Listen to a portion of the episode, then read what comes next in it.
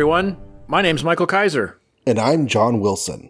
And welcome to another episode of Make Ours Marvel. This is episode 100. Yay. Finally. Yay! Wait, Wait, that sounds familiar. that really does sound familiar. Is this the second time we've done this? Possibly. Okay, this is our second episode 100, but not our 200th episode. So I guess we're going to have to call this episode 100 part 2. Okay, that way we when we do get to 200, we really won't be able to count how many episodes it took to get us there. So we are going to do the second half of our celebratory look back at the history of the Avengers through the eyes of Joe Casey and Scott Kolins. And we're going to talk about the second half of the miniseries from these issues are from early 2005 mm-hmm. Avengers Earth's Mightiest Heroes. Yay! We are on letter G. Yes, all of the issues are have a have a letter from the word Avengers. They all have a hero or more than one hero standing in the middle of the letter. And this one is Giant Man and the Wasp. Letter G. Giant man. Hey, look at that. I think that's the only time that that happens. I think you're right. And I believe you have this issue. I do. I started last time, so I'm starting this time. Okay. Mm-hmm. So we start out with Jarvis and his mother out walking home from a movie, I think, or dinner, from dinner.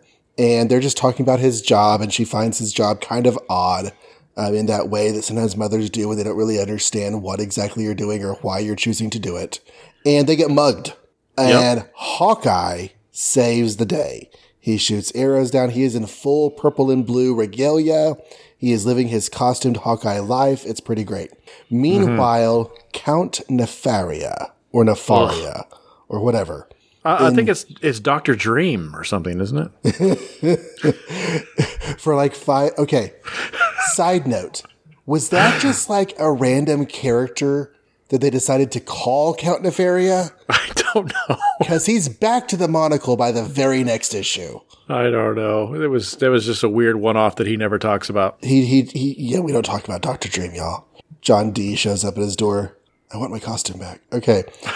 um, anyways, Nefaria has captured Captain America in his castle in New Jersey.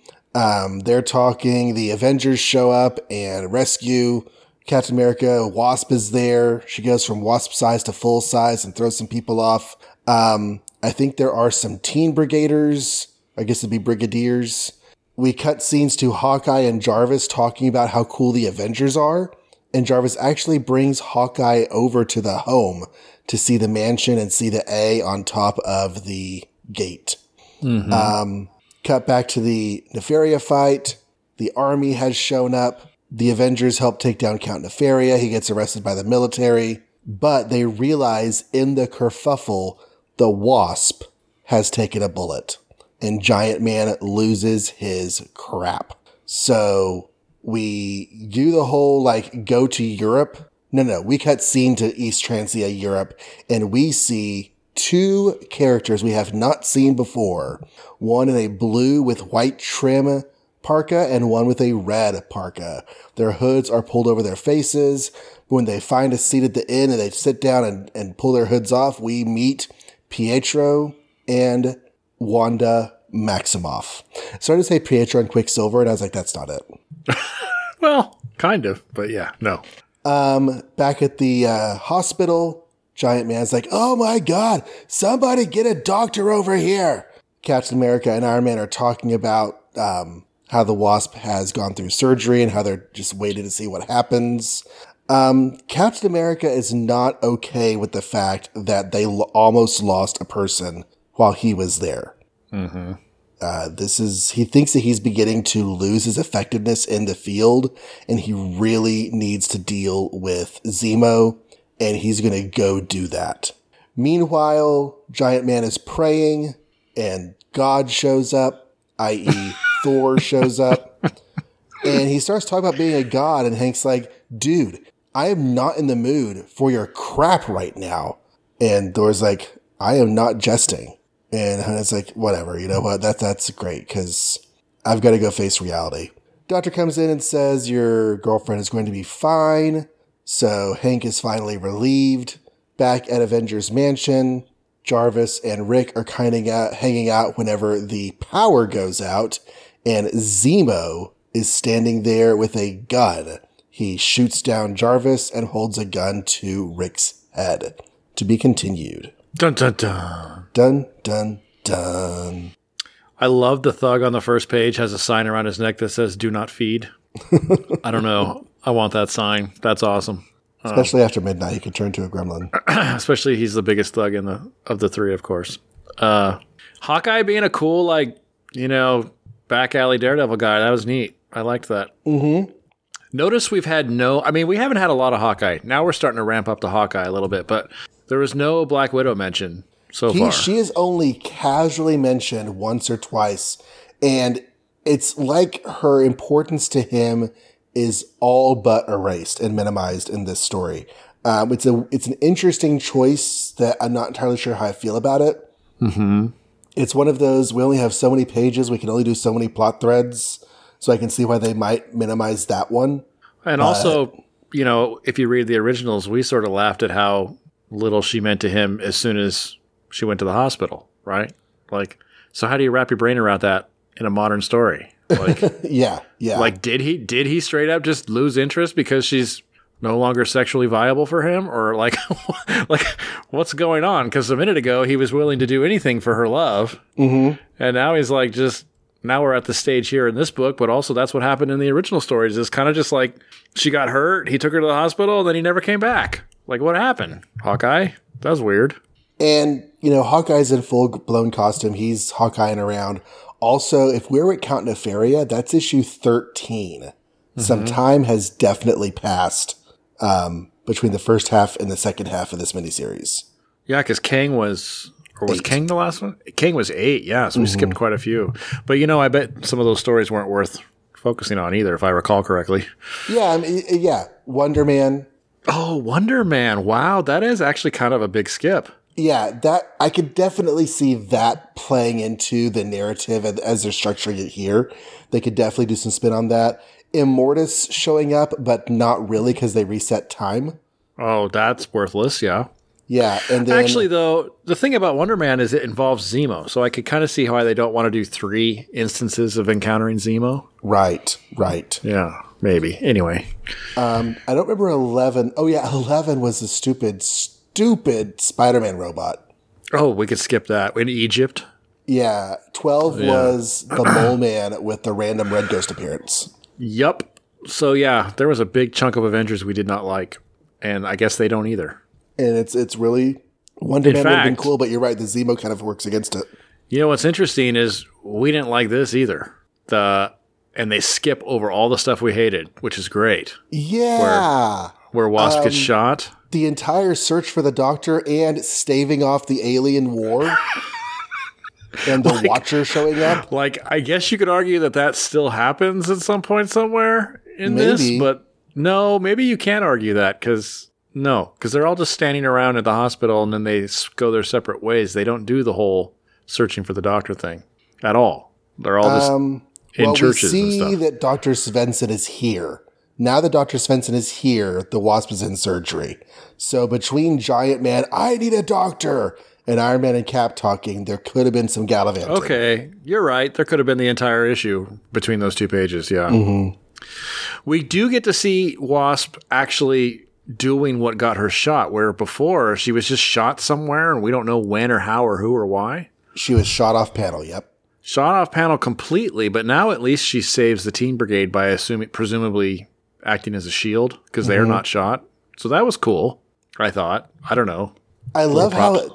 yeah, it, definitely very cool. Um, Having her be involved and, and helping with the fight, giving her some action. Because even though they include her in the story, she's still not doing a whole lot in the action bits in this series. No, but it also explains like how she got shot because she had to stay her full size in order to take the bullet for Rick. You know, versus Oh, yeah. Turning into the wasp and stinging them. She can't do that right here because there's these four innocent kids that are in the way. That's right. So- I hadn't so that really kinda- processed that she's with the kids. She looks over her shoulder and guys shoot machine guns. And that's the end of the scene. Yeah, so she clearly jumped in the way, which Right. Um, was awesome. Anyway, maybe took him out too somehow, but we didn't get to see that. I was a little bit surprised somehow that Jarvis's mother was still alive. Yeah, I guess I don't know how old Jarvis is supposed to be. The thing is, he's like balding with gray hair, but it's like, dang, I know people who are balding with gray hair that are my age. So, And in the words that of John mean? What does Mulaney, he's somewhere anymore? between 30 and 80. right, exactly. And She could be, she could be like in her 90s, and he could be in his 60s or something. I don't know, 70s. And I was trying to figure out if he knows that Tony Stark is Iron Man.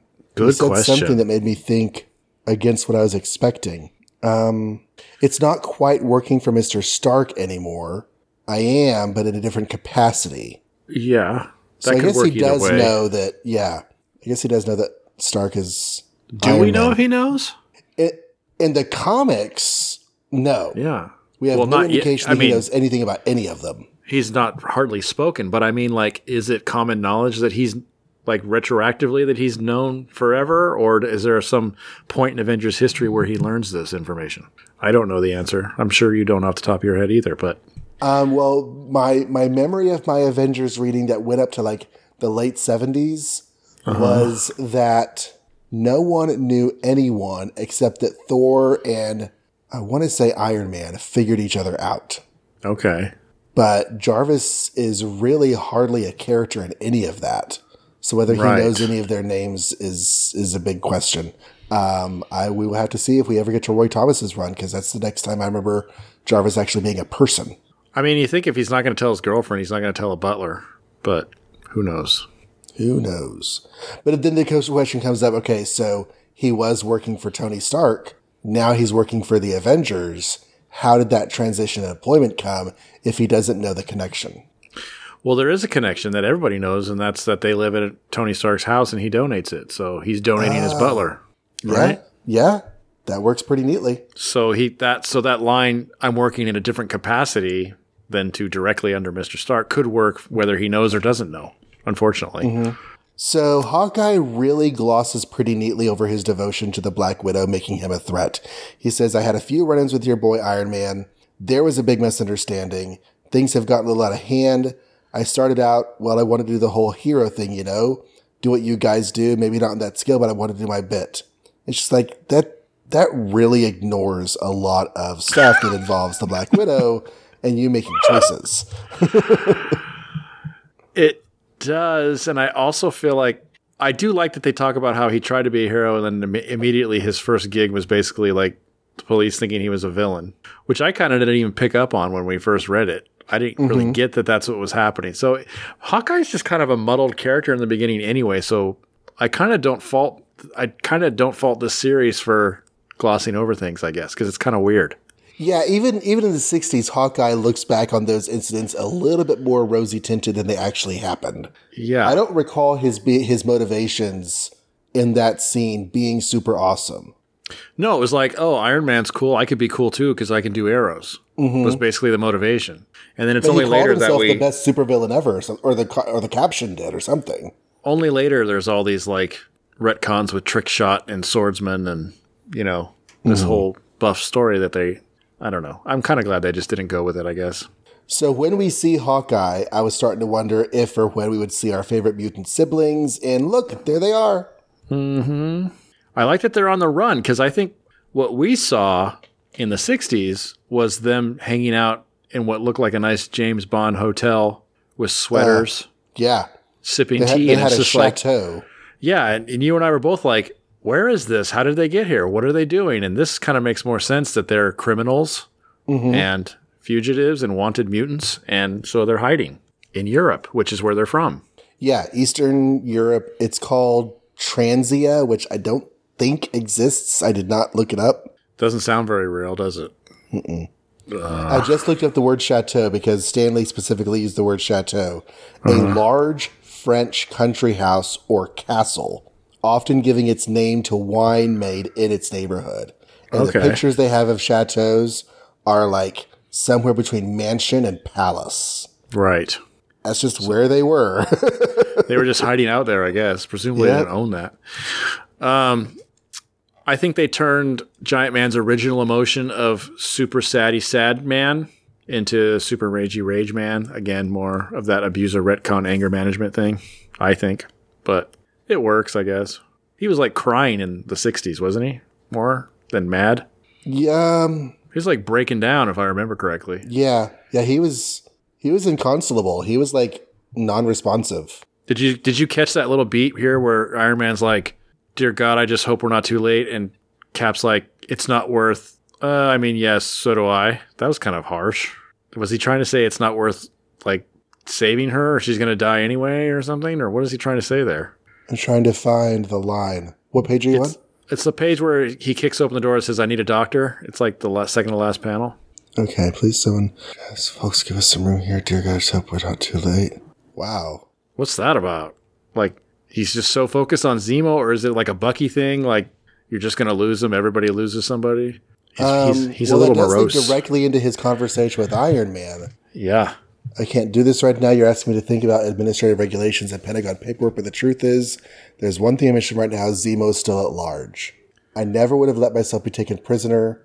Who can say if my mistake would end up costing the Wasp her life? I don't know. It's it, that that line. It's not worth. doesn't Doesn't, finish it. with everything. Right. Right. I don't know what it means. It was weird. Okay. Well, yeah, a little bit of weird scripting, but I guess it Okay. happens. So Thor says the gates of Valhalla have welcomed many a noble warrior. When the wasp time comes, she will have her seat in the great hall. Now, how does that work? Like, we have multiple mythologies in this world, hmm known mythologies, let alone the unknown ones. Uh, and theoretically, I guess Norse mythology was worshipped by humans. So humans at some point thought they went to Valhalla. Some sect of humans thought they went to Valhalla, right? hmm But I mean, does Thor just think that every human who dies and is worthy can go to Valhalla, or are there other passages they can choose, or how does that work? We had a similar discussion along these lines whenever we met Hercules. yeah, for instance. Yeah, when some you know when you're part of a culture that has a religion in theory at least the gods of your religion are probably you view them as the gods of the entire world right. like if you have a creator myth they didn't just create you know new jersey no, they created the entire earth and all of the humans in it right. so i feel like thor is talking from that perspective uh huh. that the gates of valhalla will welcome every warrior so theoretically any warrior on the earth But he's But been right. to Olympus. He's been to Olympus. He knows that there are other gods. He's standing in a Judeo Christian worship uh, center. And have we ever? And see, I always put you on the spot because you read way more than I do. But have we ever seen like a superhero die that wasn't Thor connected and that's gone to Valhalla or something like that? You know? Oh, that's a fantastic question. I, I would I would put ten dollars down saying no. Yeah. Right. Marvel Marvel has never done a non Thor related character who dies and goes to Valhalla and Asgard. Because why Right. would they, right? Right. So only Asgardians die and go to Valhalla in this world, is Or what I'm yeah, or, guessing. or people who worship those gods. Or maybe people who worship those gods. That's a good point. I don't know. Anyway, he's just very certain that Wasp would go there, which I found interesting because he knows about all the other places, or some of them anyway. And, you know, Hank sees this as needless fippery or frippery or so, you know, nonsense about a uh-huh. religion that he does not care about. Well, t- I think one thing is he doesn't believe Thor is a god, just like Tony doesn't. Both men mm-hmm. of science.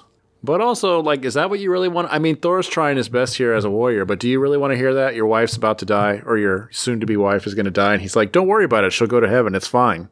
Like, that's not what you want to hear. Right. Because one, he doesn't believe in Valhalla, and two, that suggests that it's okay if she dies, which he doesn't, you know, he doesn't want her to die. So, yeah, that was kind of a stupid thing for Thor to say, I guess. But it's also a very warrior thing to say. Mm-hmm. And Thor says, you know, I, I would not hesitate to call upon the Allfather to intervene in matters where my teammates are concerned. Makes you wonder why he hasn't yet if he would not hesitate. Um, yeah, that's actually a kind of a powerful sentence. Like anytime one of his guys die, he can go in there and fix it. Call his dad. Yeah. But this does give the Pyms motivation for them to leave the team, which I wasn't expecting that to be the case. But this is, this event right here is basically the motivating factor in the Pyms getting out of the Avengers. Which I got to say is kind of better. It plays Because- really well. Yeah, it plays a lot better than what we got, which was just kind of like, I think we're done. Mm-hmm. Which they never really had any particular reason why they were done. This works a lot better. I like this. Uh, now comes the part where I think they really kind of derail a little bit, but I guess that's next. That's more next issue, right? So yeah, because of the Zemo attack. yeah, I don't know if you're done with this one. Uh, just that when Cap mentioned Zemo earlier with Iron Man, it felt like it had been a couple issues since he'd brought it up. But doing so before this cliffhanger makes a lot of storytelling sense. Brings Zemo back to mind before you end with him showing up. Right. So, but yeah, that's the end of issue five. All right. Should we move on to E? Hawkeye. I think we've already had an E. How do you spell? This is the second E. So second E. Hockey. It's the ers. Hawkeye E. Okay, issue number six. Um, and it starts right where we left off. Basically, Zemo kidnapping, knocking Jarvis on the head and kidnapping Rick. So now we got the Avengers like trying to figure out where everybody is, and you know Jarvis nursing his head and saying he's so sorry. Uh, we cut to Iron Man and Cap getting into a little discussion about what they should do next. Iron Man's like, you know, the Masters of Evil are out there. We should all band together and go deal with that and figure out what it is that Zemo's up to. Because obviously, all this is a trap. And Cap's like, nah, bro, sorry. This is my brain right now is Zemo, Zemo, Zemo. I don't care about the Masters of Evil. You guys go take care of them. I have to go after Rick. I cannot let another plucky brown haired 16 year old die at the hands of Zemo. So I'm just going to leave. And Iron Man's like, but you can't leave. We're a team. What if you don't come back? Also, we need you for A1 clearance. Sorry, I have to go. So he leaves. And Iron Man's just like, arg. And he walks around. Oh no. And then Jarvis, we cut to Jarvis finding Hawkeye's secret lair in Brooklyn. I guess they've just been chumming around lately. And Jarvis is like, How do you make your trick arrows anyway? He's like, Oh, I know this guy named the Tinkerer. And Jarvis is like, Um, isn't that a dude who also supplies for bad people? And that makes Hawkeye wig out. And he's like, Hey, man, I'm not fancy like you Avengers, okay? I do what I gotta do. This is the best I can be. And I'm Nick, Nick can't be any else. I'm barely hanging on, man. And he breaks all his little trick arrows and stuff. Uh, cut back to Iron Man looking to get the rest of the team going, and Thor's sitting in the dark. And Iron Man's like, "Oh God, do you have bad news?" He's like, "Yes, I have to go to Asgard. There's Asgardian business in Asgard." And Iron Man's like, "No, you can't right now. We've got we're trying to cap left, and we got stuff to do. And besides, Asgard isn't real, and this is stupid." And so Thor gets up and looks like he's about to strike him in the head with his hammer, but he says instead, "Touch it, touch my hammer." And Iron Man touches his hammer, and his eyes fill with visions of Asgard and a big old Odin, and he's like knocked to his knees. He's like, "Oh my God, it's real! I never would have believed it's real. I am so sorry I doubted you. I will never doubt a single thing you ever say again. But please stay on the Avengers." He's like, "But I can't. I have." Better business. You humans are just humans, and I gotta go. He's like, fine, I guess the Avengers suck. And then Iron Man's like, no, you've done a very good thing here, and Midgard is awesome because of you guys, so keep it going. Once an Avenger, always an Avenger. I will be back. And he goes through a portal and disappears. And Iron Man looks at the charter and says, yeah, yeah, well, I guess we'll see. Cut to Bolivia. Captain America crashes the plane he stole. He cuts through the jungle, knocking people out left and right. He finds the tortured Rick, like hanging from a rope not dead, but you know, captured, and he frees him. But it was all trap, of course, just as Iron Man said, because Baron Zemo's there, surrounded by a bunch of bad guys, and Baron Zemo has his cool death ray gun, and he's like, "I'm gonna kill you." Cut to Bremen, Germany, where the Scarlet Witch and Quicksilver are still uh, on the run. Let's see, and they see a news footage of the BBC where unconfirmed reports that several members of the Avengers have left the organization. So that turns their head a little bit.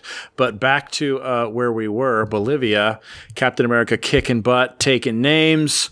Uh, Zemo shoots his death ray gun. Um, but it doesn't work against Cap Shield. Or, yeah, it doesn't work against Cap Shield.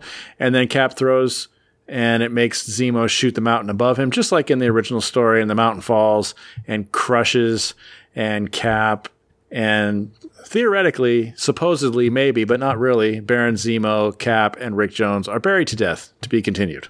Yeah, he throws his uh, shield and knocks the blast upward, just like in the comic. But just like in the comic, he came here to kill this guy. So even though one might argue he didn't actually directly kill Zemo, the blast of the mountain did, I feel like that's incidental. Captain America went to kill Zemo, and Zemo's dead. Yeah. Was there somewhere in this issue or in a previous issue? Because something made me groan where he said like he's never killed anybody, and I think maybe we glossed over that. Or was that in this issue? Um, I swear he says, even in the war, I never killed anybody or something. And I just was like, no, that's stupid. I don't like that. I don't remember that if he said it. Uh, he said, let's see. Boy, was it maybe that was last issue and I just forgot. I mean, he's determined to kill the guy. The longer I wait, the worse it'll get. The rest of you should stay, deal with whatever needs going on. But he keeps I don't have talking about choice. it like it's a choice that he's never had to make before, which I just cry foul on, kind of. Oh, maybe I I read the whole thing as like he's compelled to because this cost Bucky his life, Yes. so he's got to get his revenge. Okay, maybe he didn't say that. I just thought he did, but I don't know. Yeah, he was definitely going there to kill him. And, you know, rightly so, Nazi. But, Now, okay, so there's a little bit of a continuity fluff because Okay. Nick, Captain Oh. America says I've already spoken to Nick Fury over at the CIA. He's been gathering intelligence reports on Zemo's last known whereabouts somewhere in South America. They say. Um, yeah, Captain America Um, wrote the go ahead. Captain America wrote the letter to Nick Fury in issue 15, which is where we are. And that's where he wrote the letter saying, Hey, you may not remember me from the war. And he's trying to reestablish a friendship. Okay. I actually think this issue derails from continuity more than most of them, or at least I can't figure out how it works. Because if I remember, they come home, Rick's been kidnapped, they all jump in the ship to go after, and on the way they encounter the Masters of Evil who attack the ship. One by one, the Avengers fall out, except for Cap, who keeps on flying. And so Thor, who was definitely there because they defeated the Masters of Evil by opening a portal with Thor, mm-hmm. Thor and Iron Man and Giant Man and the Wasp all fight the Masters of Evil on the street while Cap takes it, you know, to the jungle. Whereas this, it's like everybody's kind of breaking up and they don't really even address who or when or why or how they defeat the Masters of Evil, right? Do the Masters of Evil even actually show up? They don't in this book, but he does say, Cap, don't leave because the Masters of Evil are out there. If they're out there. Oh, if the Masters of Evil are out there, then it's clear that Zemo wants to engage us on multiple fronts. But then we don't get the multiple fronts, and Thor leaves before any of that happens. So that's like Yeah. way off. Yeah, this does change the story a bit. They're worried about the Masters of Evil. Iron Man needs to keep an Avengers, you know, front up because they're expecting if Zemo's here, the Masters of Evil must also be here. Mm-hmm. But I don't think they ever actually attack. Or if No. they do, we never see it. No. And Thor leaves. And Thor was the one who defeated them. So unless it happened between pages like Cap, but see, it still doesn't work because Cap did not leave. He was with them. So Cap leaves. Maybe at that point they defeat the Masters of Evil and then come back. And then Thor leaves. I don't know. Um, I, I, I think the simplest read, unless there's a detail I'm missing, the simplest read is they were worried about the Masters of Evil, which didn't actually happen. Yep, that's probably easier. We, Well, that's we all- weird because I, we I all- was actually yeah. do this. I was trying to figure out where the fight happened in between the pages, and it's Mm-hmm. easier to say it didn't happen because they never actually acknowledge it. Yeah. Nor was Zemo with the Masters of Evil when he kidnapped Rick in the last page of this series, so or last issue. Right, just had his soldiers with him. Uh huh. Um, we never got to see Thor say goodbye. I don't think, did we? So this is new, kind of cool. Yeah, this is one of the scenes that I read whenever Thor was going off to his trial. Um, so there's this bit where he says goodbye to Iron Man, and there's another series where we see him say goodbye to Giant Man and Wasp. right. Now this is a retelling, so its continuity placement is questionable at best. Um, I get I got the feeling that the Giant Man Wasp thing was actually supposed to be more of a flashback in continuity. okay. Um, Anyway, it's a little muddled, but I think it's a cool scene. Him leaving. yeah, yeah, him talking to Iron Man and Iron Man actually getting some confirmation that Asgard is real. That was cool. I liked that. Um, yeah, But also, just here is where Iron Man's starting to feel like he even brings up the Hulk here and his failure at reining the Hulk in. But now he feels like everybody's kind of slipping through his fingers because Thor's leaving, Cap's leaving. Like his little Avengers brainchild is failing, and he's like not used to failure. Well, it's a weird thing because he assumes that Captain America is going to die. When Captain America leaves, he's like, Our priority status depends upon your presence here. And he really acts throughout all of this like Captain America is not coming back. Which is how they did in the 60s, because if you recall, we were like, how come they're not looking for him? Oh, yeah, that's true. They just it- kind of go with life as if there were no more Captain America. And at least in here, it made less sense in the 60s because it's like Cap was there with them and he just kept going. But like here, Cap actively says, bye, I'm out. So in a way, it kind of makes sense that they don't look for him because he sort of quit. Mm-hmm. So that works. We get a mention of the Tinkerer. Uh huh. So even though we haven't seen him again, he's out there tinkering around somewhere. That weird alien that's unexplainable. Yeah. Mm-hmm. Can't wait for that someday in 20 years.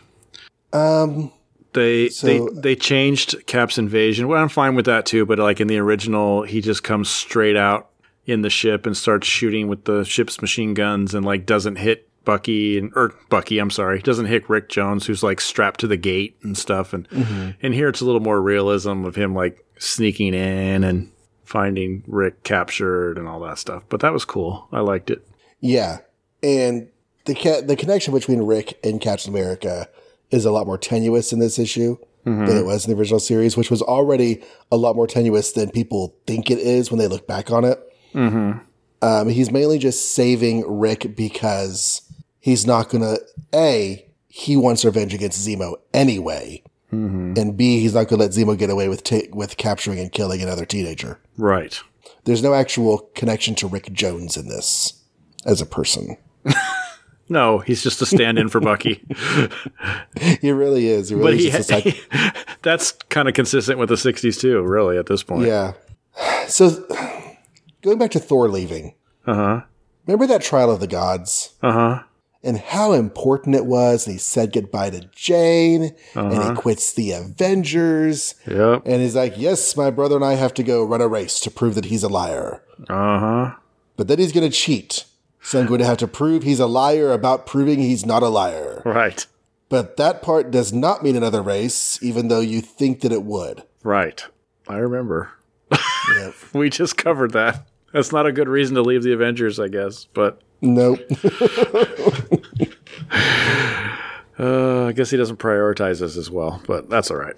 but he does call his hammer Mjolnir, which we have not had in the comics yet. Ooh. That's okay. don't I, mean, presumably he's known the name of the hammer this whole time, and he just never said it out loud. But it is interesting that he could just let people touch it and like they can see Asgard or something. Interesting. But But now that people touch my hammer, they see things too. yep. Yeah, just that hammer that can do anything, I guess. And they say Avengers assemble. No, no, no. They say once an Avenger, always an Avenger, which is a slogan that gets used a lot. And this is the first time, at least in this continuity, they say it. Yeah. And they show the charter Uh, again, but you can't really quite read it. Well, you sort of can. Oh, you can read it. I can read it. Yeah, yeah, it's readable. I, I read it at some point. That we, the Avengers, have banded together to protect and safeguard the planet Earth, its inhabitants and resources from any and all threats, terrestrial or otherwise, which are or might prove to be beyond the power of conventional force to handle. That we shall brook no interference in the growth of mankind in meeting its rightful destiny. Interesting. That we dedicate ourselves to the establishment, growth, and preservation of peace, liberty, equality, and justice under law. This is our solemn oath. Sounds more like a, I don't know. I guess that's a charter. It feels more like a cover page to a charter. It feels more like a quality policy or something. But yeah, yeah. I like the no interference thing. I always find that interesting. I never know when, where, and when superheroes draw that line. But I guess where, wherever the story takes them. Yeah, they have to ask Uatu first. Don't go by him. Is this interfering, Uatu? To tell you that would be to interfere. Yes. yes, it's interfering. Yeah, just existing is interfering. Anyway, We zoom in on Zemo and we get the really gross skin deterioration. I think probably both from age and from like having the mask glued to his face the entire time. yeah, you know what's interesting is this is 2005 theoretically, or even the 90s, and he's still from World War II. Mm-hmm. So how long? How much longer can they do that? They're pretty much done at this point. Yeah, I mean, at this point, we're saying that it's 60 years between 45 and 5 So, however old he was then, 20 or 30, he's 60 years older now. So he's 80 or 90 years old, which Still possible, I he's guess. pretty, but yeah, pretty ripped for an 80 or 90 year old man. pretty spy, spry for an old guy. Yeah. Hmm. Um, there's a mention of, is it of the Fantastic Four? Yes, it was on the uh, news. It said, um, I saw that. Their launch from Cape Canaveral proceeded without incident. So I feel like I remember the FF launching into space in a mission that like partnered with NASA or like was associated with NASA. To go to, to go to the moon, right? Maybe. Was that it? I didn't the, go back and find the story. the story with the red ghost, or no? Oh, was that a NASA sponsored journey? Gee, I don't remember. I remember it being a big deal that both Russia and America were going to the moon at the same time. That was issue 13, which is way before this. Okay, it can't be that then. I mean, we're almost current here, so we're talking like issue 30 or so. Well, golly, I can't think of any recent space trips they've taken. They've been fighting the Frightful Four a lot. Right, right. Hmm. Um, going after the scrolls. Oh, they did go do that. Hmm. I don't know if that was the the NASA joint thing. Oh, I think it might have been because There was a NASA thing in Strange Tales, wasn't there? They're not referencing that, are they? surely not. I swear, wasn't there a NASA thing where they hired Johnny to pilot or something? oh yeah, yeah. Johnny was gonna go, and they they they didn't do Sue because a girl astronaut would be too controversial. right, exactly. Huh. So they put the high school kid in the pilot seat of the of the rocket. Maybe that's what it is. Yeah, right. Um, and then the cliffhanger at the end, at first I thought was an invention for drama because they have all the rocks coming down on um, maybe all three of them, but certainly Rick Jones is shouting out for Cap. So you could kind of imply that Cap's in danger. Um, and I thought maybe this is just made up, but then I went back and looked at the original and in the panels as the rocks fall, there is a panel where Rick thinks that Cap is going to get covered and he shouts, look out. That's great. But Cap does get pretty uh, clear pretty quickly in the comic. He uses his shield to deflect the rocks, and here that's basically what happens too. Mm-hmm. As we'll find out next issue. Yeah, it's kind of a cool, you know, like a cliffhanger where you kind of know that it's okay because we've already read this. But Yeah. What are you gonna know do? They're not going to kill Captain America even if you haven't read this. yeah, that's true. well, kind of true.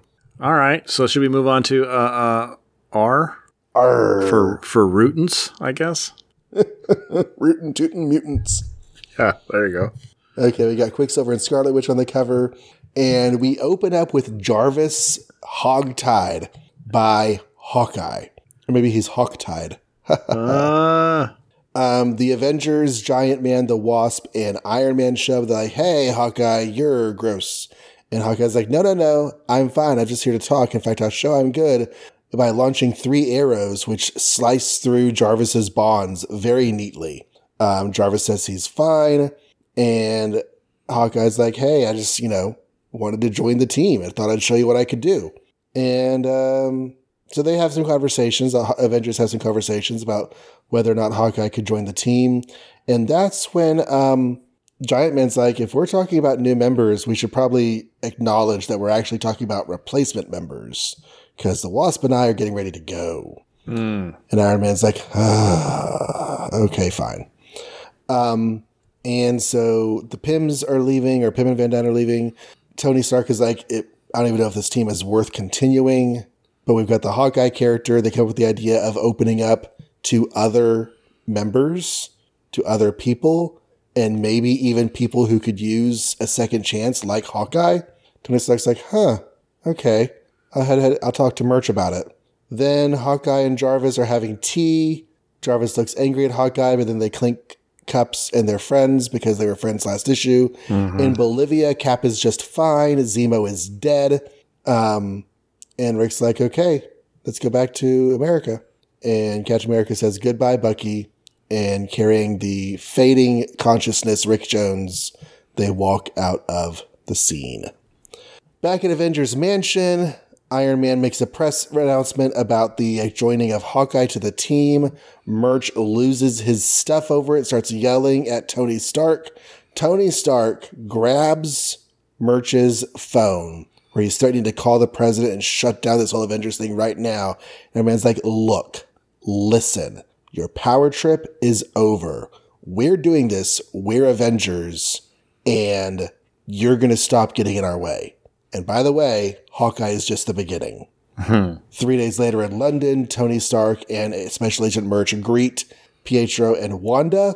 Murch is a jerk. Quicksilver's not having it. So they send Murch out of the room. Special Agent Murch, like, you know what? Could you step outside? We've got to get some work done here. And once he's gone, there's a much better camaraderie between Tony and the two mutants. Um, Tony paves over the road with Murch as they leave. In Central America, Captain America and Rick Jones are making their way back to the United States whenever they're at a convenience store, convenience store, gas station, and they see the cover of USA Today, new Avenger, Marksman announced as newest member. Is like, oh, okay. To be concluded. Wow, this one went fast. Yeah, yeah. I kind of feel like the issues where they have a lot of the the narrative, you know, not the behind the scenes narrative, but the upfront narrative, they go much faster. And this one Mm-hmm. I think it's does. because we know the events, Uh huh. so we can kind of go like- through and just get the highlights of this new version. Like, I mean, we've already seen Hawkeye kidnap or you know tie up Jarvis and ingratiate himself into the Avengers. So it seems pretty obvious that Jarvis was in on this. It Oh, was on a show for the Avengers. But why is Jarvis acting mean at and angry at Hawkeye? Because he says, "Lead on, Jeeves." Calling him Jeeves and just annoys him. Maybe. But I thought that was a good move on Hawkeye's part because it's like make sure that they don't know that he knows him.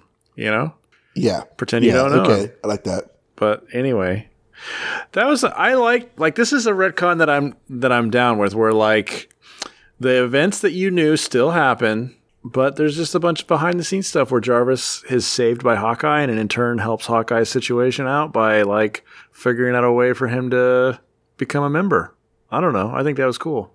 I do too. I really like that little undercurrent there. Mm-hmm. Um, now, this whole inviting um, rehabilitation members onto the team is presented as an idea between Stark and uh, Hank and Janet. Mm-hmm. And in relatively recent comics, there was a f- flashback story where Captain America got the idea because Captain America worked with Spider Man. Spider Man's status with the law was a little bit in question. He's like, you know, the idea of working with people who are having trouble with the law is appealing. I don't have time to do that right now because there's so, much stuff with the Avengers, but maybe one day. Right. It's a cool idea. I don't know that the Avengers in particular are the team that has the misfits on it. Yeah. They do have some, Earth's obviously. mightiest heroes. right. They're more the JLA type, whereas I would say maybe the Defenders are the criminals, or maybe even the uh, champions. I don't know much about the champions, but or at least, you know, the ones who might need a little bit of help in their standing and legal Yeah. standing's not exactly certain. The Defenders seems like the place for that. yeah, you got your uh, you know criminal Submariner, or criminal Hulk, and your Black Magic Doctor Strange, and the that one Silver Surfer guy who tried to kill us all, or led the dude who was going to eat us. I mean, those are the bad. Those are the not great guys. Mostly the Avengers are cool, except for your occasional Hawkeye types. So remember back in the Avengers 15, whenever Hank says, Oh, Janet, I hadn't even thought about you. We finally get some context to what he could have meant there. How the wasp is like, you know, upset and having troubles ever since almost dying. Uh huh. So 2005, we get some clarity. I do Should have been like. thinking about the wasp. I mean, we already said that, but I do like that that's their reason for leaving. Mm-hmm.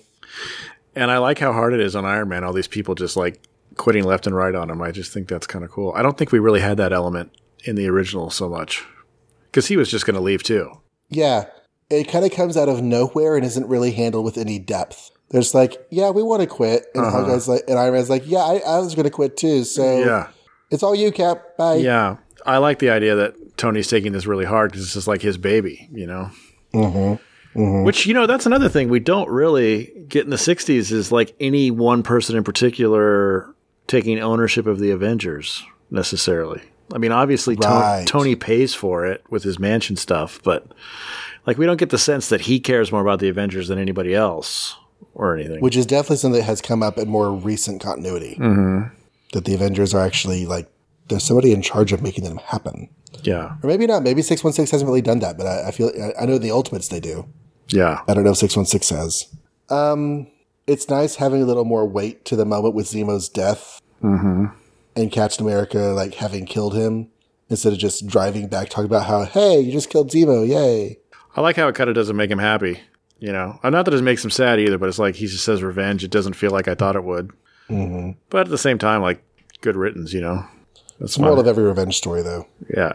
You feel like you need it, and then you do it, and then you're just still there with your feelings. Yep. Um, they mentioned the Maria Stark Foundation. When he goes Um, to pick up, when he picks him up. Yeah, Yeah. I like this. This is a great scene because it also answers a question of ours as to why Tony Stark was picking him up at the airport. Because Tony Stark Oh. shows up as Tony Stark to initiate new Avengers because he's the head of the Maria Stark Foundation that funds the Avengers. So that kind of makes sense. Right. Yeah. Which I had never heard of before, but turns out it goes all the way back to 1982. What, the Maria Stark Foundation? Mm-hmm. Okay. It was first mentioned in comics in 82. So by this point, it would be old hat continuity if you know what your, if you know what your books are. So there's another example of 20 years it took him to come up with a foundation name, I guess. Right, right. The sentiments of l- joining the Avengers in the original comics were much more Pietro's idea. Uh-huh. And in this, is definitely getting more of a Wanda leaning sentiment. Yeah. And I also like that it's partly because they're tired of running. Mm-hmm. Whereas I think in the 60s, they don't even talk about that, really. They don't even really even talk about the fact that they're probably criminals, which is a big deal here. Yes. Yeah, that's completely ignored. I mean, it's sort of the undercurrent because they were with the Brotherhood and Hawkeye was a wanted criminal. So it's not text, but it's very, very strong subtext. Mm-hmm. I loved the moment where Tony kicked Murch out of the conversation. That that was great, and even the confrontation before, where it's like we're too big now, and he didn't even mean like on a power level, but just like good luck with the uh, with the uh, public relations of of shutting us down at this point. You know, like you just can't do it, not without it looking really bad for you. And we'll be fine. We'll still continue to be superheroes, and it's over, man. The Avengers are loved, so bye. Um, okay, so on page Eight million three hundred sixty. the one where they're driving out and Tony is talking to Uh huh. Murch. Uh huh. they mention where is it? Panel two. Cape Citadel. I was saying a friend of mine had a son that was killed at Cape Citadel. So just for everyone falling alone at home, that is the Air Force base from the first issue of the X Men. Oh, where Magneto took over and mm-hmm. uses That's a direct reference to continuity there. Wow.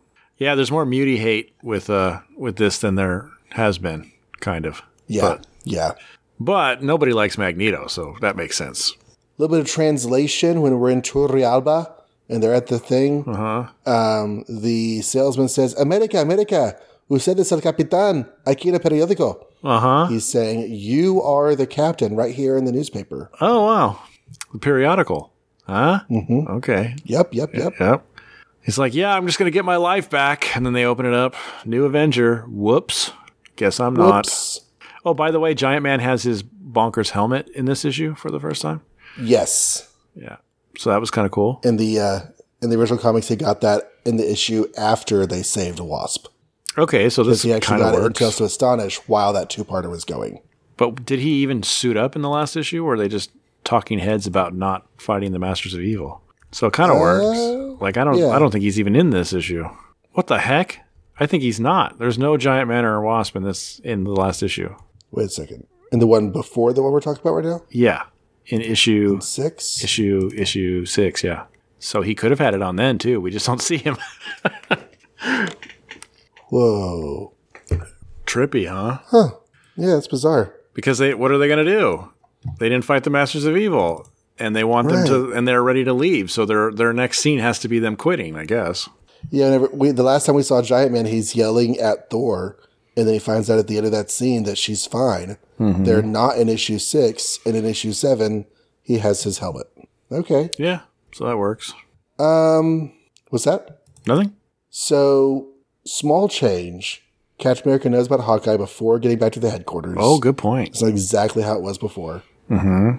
And Rick Jones wishing for a soda is a much preferred storytelling device than, oh, yay, people are speaking English. We must be close to civilization.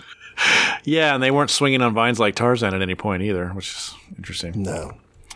Um, But that brings us to our final issue. last issue S, featuring the Kooky Quartet. Issue number eight. So the A had the whole original team, Uh huh. and now we're at the Kooky Quartet team. That's an awesome observation. and none of the characters are the same. Great bookend. Uh, book. Uh, what do you want? What do you call it? Book ends. Yeah, bookends. Bookends. Okay. So Stan Lee presents the JFK International Airport, where Tony Stark is leading the, the, the Quicksilver and the Scarlet Witch off the plane, and they're like, you know, who'd be interested in us? Big D. And they turn around and there's all these reporters. It is a big deal. And Pietro at first turns, does his Donald Duck impression and gets a little uppity. But then Tony Stark calms down the situation and he's like, We are very proud to have these guys and we hope to give them the chance that they deserve to prove themselves as heroes. And Quicksilver and Scarlet Witch are impressed by his speech and think he's kind of cool. Six hours later, they're at Avengers Mansion. Um, Jarvis is knocking on the door to present them some tea, and they are in full uniform, ready to go. Um, Jar- or Quicksilver accuses Jarvis of spying, but he's like, "No, no, that's not how we work here." So, Jar- so Quicksilver's just a little like still kind of got his guard up. Cap and or Cap and Steve, I was gonna say, just like Pietro Quicksilver. Uh, Steve and Rick Jones are jeeping it back to New York. They encounter a big news crew outside Avengers Mansion. So he so he suits up, Cap suits up, and he and Rick take the secret underground tunnel that he knows about to get into Avengers Mansion and double page spread. There's all the new Avengers, including Hawkeye, Quicksilver, and Scarlet Witch. Happy to see him. They're like, yay! Um, and he asks about Thor and he finds out that Giant Man and the Wasp are leaving. And that's when Iron Man decides to announce that he too is leaving, which makes Cap and everybody kind of shocked. What? How? So, Um, and then Iron Man's like, I'm going to pass the torch on to you, Cap. And Cap's like, What? Me? No, I'm. I don't know how to do any of this stuff. What are you talking about? Um, and anyway, those guys are all criminals, aren't they? And he's like, you know, has to be convinced to give it a try. Um, and he can't imagine the Avengers not existing. So, meanwhile, it cuts to some awkward moments in the dining room where the non-Avenger, soon-to-be Avengers, are hanging out with Jarvis, and Hawkeye like hits on Scarlet Witch, and Quicksilver gets in his face. And then Scarlet Witch is like, I don't need your help. And she like breaks his bow with her hex powers. And Hawkeye thinks that's hot. Um, then they talk about how they're fugitives and they were from a group called the Brotherhood of Evil Mutants. And Hawkeye's like, okay, should be interesting. Cut to Cap reading the charter by himself. Rick Jones approaches him. Um, and uh, uh, uh, Cap's like, I thought Zemo might have been the end of my journey, but it looks like it's just the beginning. I'm going to take this chance and wish me luck. And Rick's like, yeah, okay, fine. I guess I'll go hang out with the Hulk. Good luck. Um, we get goodbyes from Giant Man, Wasp, and Iron Man as they all kind of go out the back door, just like they did originally, shake each other's hand. Hank and Jan kiss. Iron Man flies away. Captain America opens the door uh, and to to the library with Quicksilver, Scarlet Witch, and Hawkeye standing there, and they say, "Well, now what?" And he says, "Okay, Avengers, let's get started." And it cuts back to Iron Man. I'm sorry, not even Iron Man, just Tony Stark at his desk in his Stark Industries uh, Flushing, New York tower. Um, and he's talking to Murch, and Murch is like, Well, at least I get to deal with you and not your stupid Iron Man bodyguard. That guy's annoying. And then, I don't know, they talk about taxes or something, but he turns on the news and he sees Captain America announcing the new Avengers team and raises his shield, says, Avengers assemble. And Tony smiles and says, The dream lives on. And Yay. and there came a day, a day unlike any others, when Earth's mightiest heroes and heroines found themselves united against a common threat. On that day, the Avengers were born to fight the foes no single superhero could withstand. Through the years, their roster has prospered, changing many times, but their glory has never been denied. Heed the call, then, for now, the Avengers assemble. The beginning. Dun, dun, dun. Yay! This one was like pretty much straight up what happens. Yeah, I mean, just some different perspectives on stuff, but Yeah. pretty much just a retelling of issue 16. Yeah, which was cool. Um, okay, so at the beginning of the comic, it says, uh, let me get to the page. Okay, so they're the two pages where they're coming off of the plane, and then it says six hours later, and they're in their costume.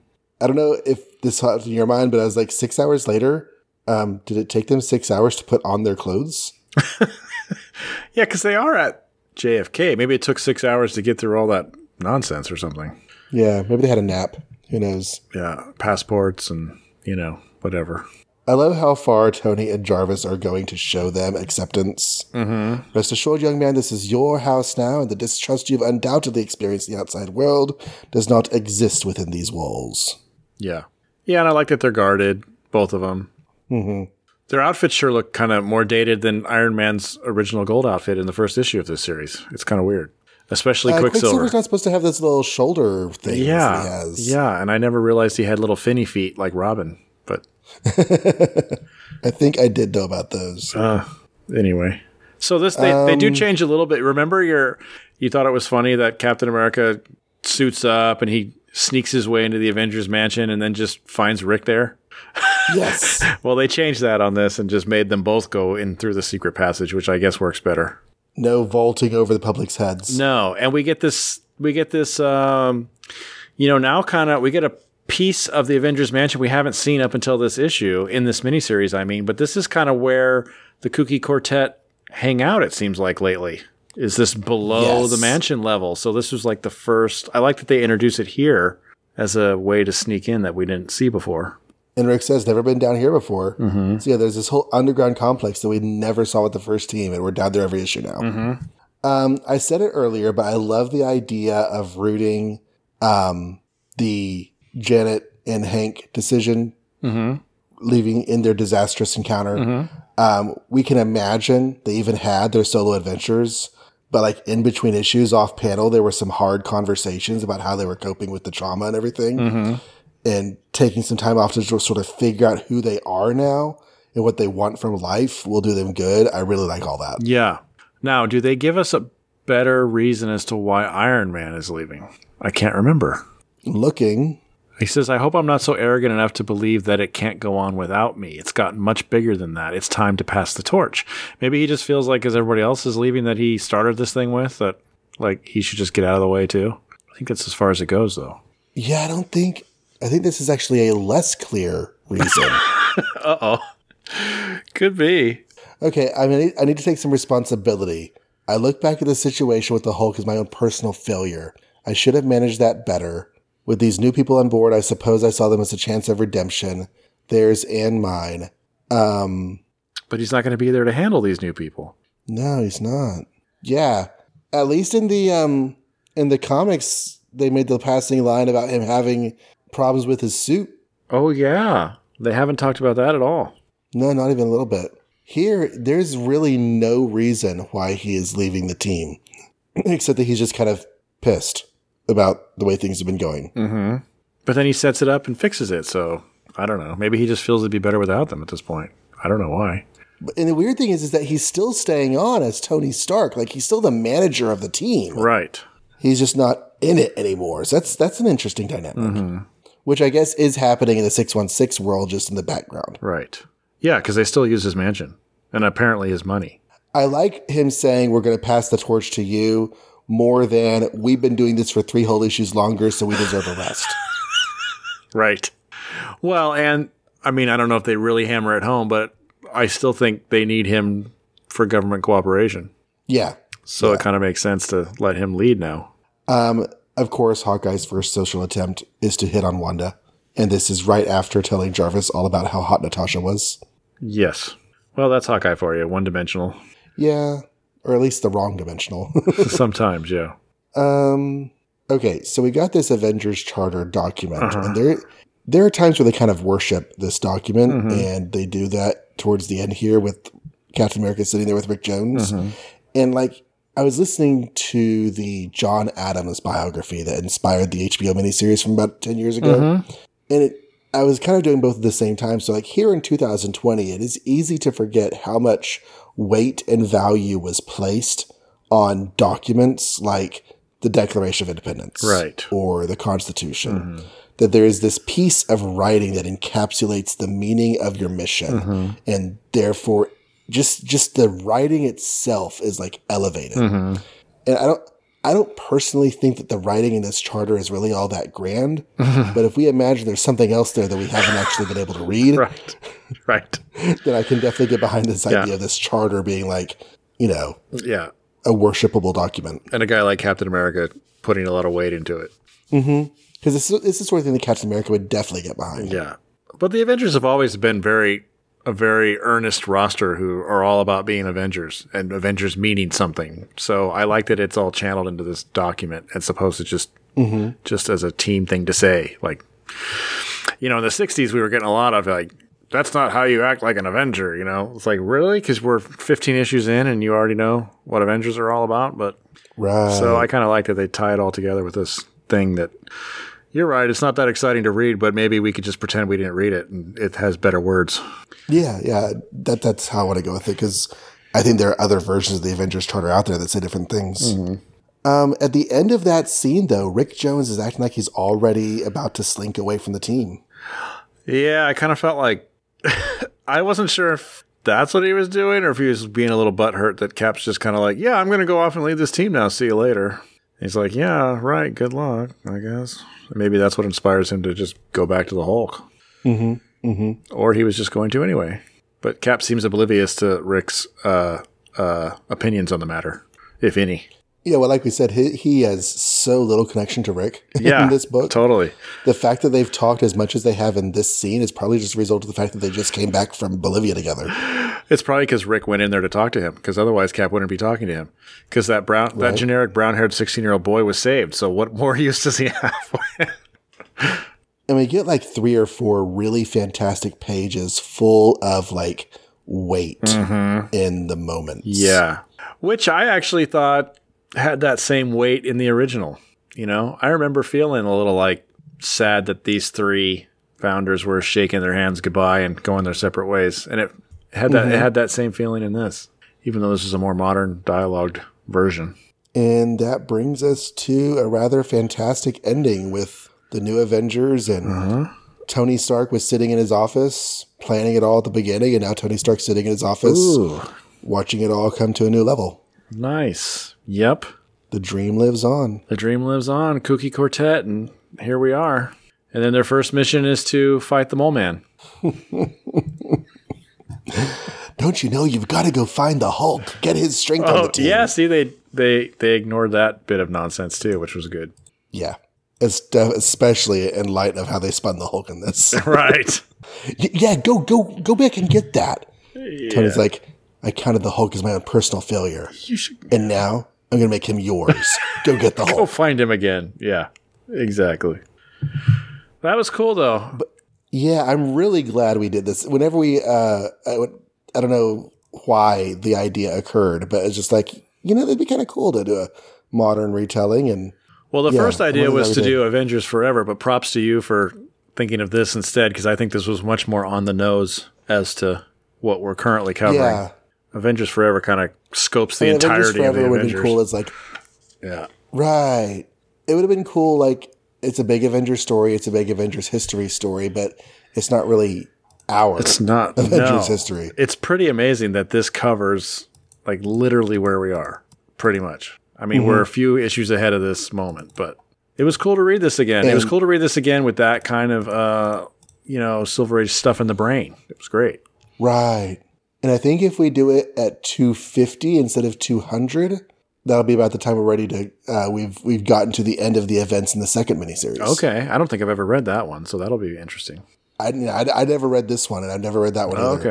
okay. Um, I, I was I didn't even realize it existed until I was partway through this one, Oh, and I was looking up something about the issues, and like Avengers: Earth's Mightiest Heroes Volume Two came up. I was like, what? Um, and then completely separate from Avengers: Earth's Mightiest Heroes, the cartoon tie-in. cartoon tie-in. Oh, I think so. I think there's an Avengers: Earth Mightiest Heroes comic that ties into the cartoon. okay. Yeah, every time I googled this miniseries, that cartoon came up. Uh, okay. Basically, But yeah, if you're out there and you've never read this, I mean, unless you're just like a purist for the Silver Age, which, you know, I understand. But if that's not you, definitely recommend checking these eight issues out. Yeah. They're, uh, they're collected. They're on Comixology as either individual digital issues or a collected divi- digital issue. Um, definitely worth your time. absolutely. Yep. An excellent way to celebrate a two-part, one-episode, hundred thing. Yeah, 100 issues, dude. 100 episodes. Yeah, episodes. I think we've got more than almost 300 I was going to say, I think we've got a few more issues under our belt. 307 if you count tonight, which I don't know if we want to, but that's fine. I'm going to. That also includes those weird Golden Age ones we did, real quick. Yeah. Yeah. As far as the Silver Age issues I was keeping count of, we'll get to 300 in just a couple more episodes. Um, but yeah, this is what, two years? I, I hate that we have 52 weeks in the year instead of 50 weeks in the year. I mean, who, who messed up that part Right? of the calendar? Crazy. So you can't celebrate two years and a hundred episodes at the same time. There's like a month of difference Unless there. you take like two weeks off or something. right, right. Which we haven't done. We haven't missed a single week. We haven't taken any weeks off. I mean, we have, but you guys don't know that. As far as you're concerned, yeah, we've you- taken you- no you weeks don't know off. where we had breaks in recording. Right. All right. Well, thank you all of you again for supporting us for two years of episodes, 100 in the bag, going forth for hopefully another 100 into 19. We're, we're already in August of 1965, next episode. Uh-huh. 1965 seem, feels like has flown by faster than 1964 did. Why is that though? It does. I don't You're know. Mm-hmm. totally right. It does. Like 64 seemed like it dragged on forever. And 65, Right. I cannot believe we're done already. Almost. Yeah. We have uh, five more months of it. So I guess it's still almost half. So, so where I mean, will August feels like late. Where will we be with? Uh, I guess we can't predict because uh, month count changes. But where will we be with uh, episode 200? Um, 1966. I don't. I don't know exactly. I just remember looking at the Avengers: Earth's Mightiest Heroes Volume Two to see what events it goes up to, finding out what Avengers issue that was, and kind of estimating by fours how long it would take to get there. Okay. So sometime in the late 60s, Yep, sometime in the late sixties. Yellow Jacket will be involved. We'll figure it out. Yeah. Maybe I'll do a count and and and come back next episode and say, "Here we're where we're going to be." Okay. All right. So, um, all of you out there on Twitters, thank you very much for following us at Make Ours Marvel. Um, do you want to do the whole? Yeah, I guess we should tell them what they're covering next episode. Oh shoot! Put me on the spot. Why don't you? Um. I have it if you want it. Well, I know we're covering Avengers 20, which is the 2nd part of the Swordsman, Swordsman, Swordsman thing. We're covering Amazing Spider-Man 29 because he steps on Scorpion's tail, and then I don't know the other one or two that we're doing. If we're doing two, four. Do you know? And yeah, Journey into Mystery 121, Okay. which is Thor, Uh huh.